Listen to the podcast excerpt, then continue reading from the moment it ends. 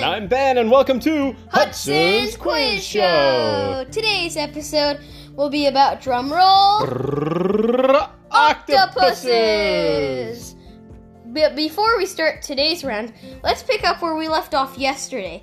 We asked you whose birth name is Leslie Lynch King Jr. Is it A, Harry Truman, B, Lyndon Johnson, or C? Gerald Ford, One more time A, Harry Truman, B, Lyndon Johnson, or C? Gerald Ford.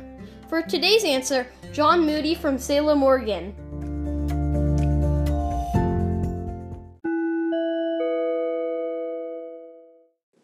Hi, Hudson. This is John Moody from Salem, Oregon, answering your question, uh, also uh, known as Bubba. I'm going to take a wild guess on the answer to this question, and I think it's C, uh, Gerald Ford. I took a lot of wild guesses on history tests, on, so here comes another one, but I think it's Gerald Ford, okay? Thanks a lot. You keep up the good work.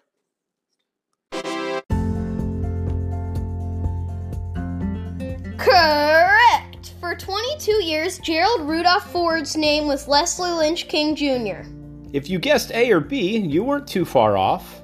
All three of these presidents came to office due to the resignation or death of the predecessor.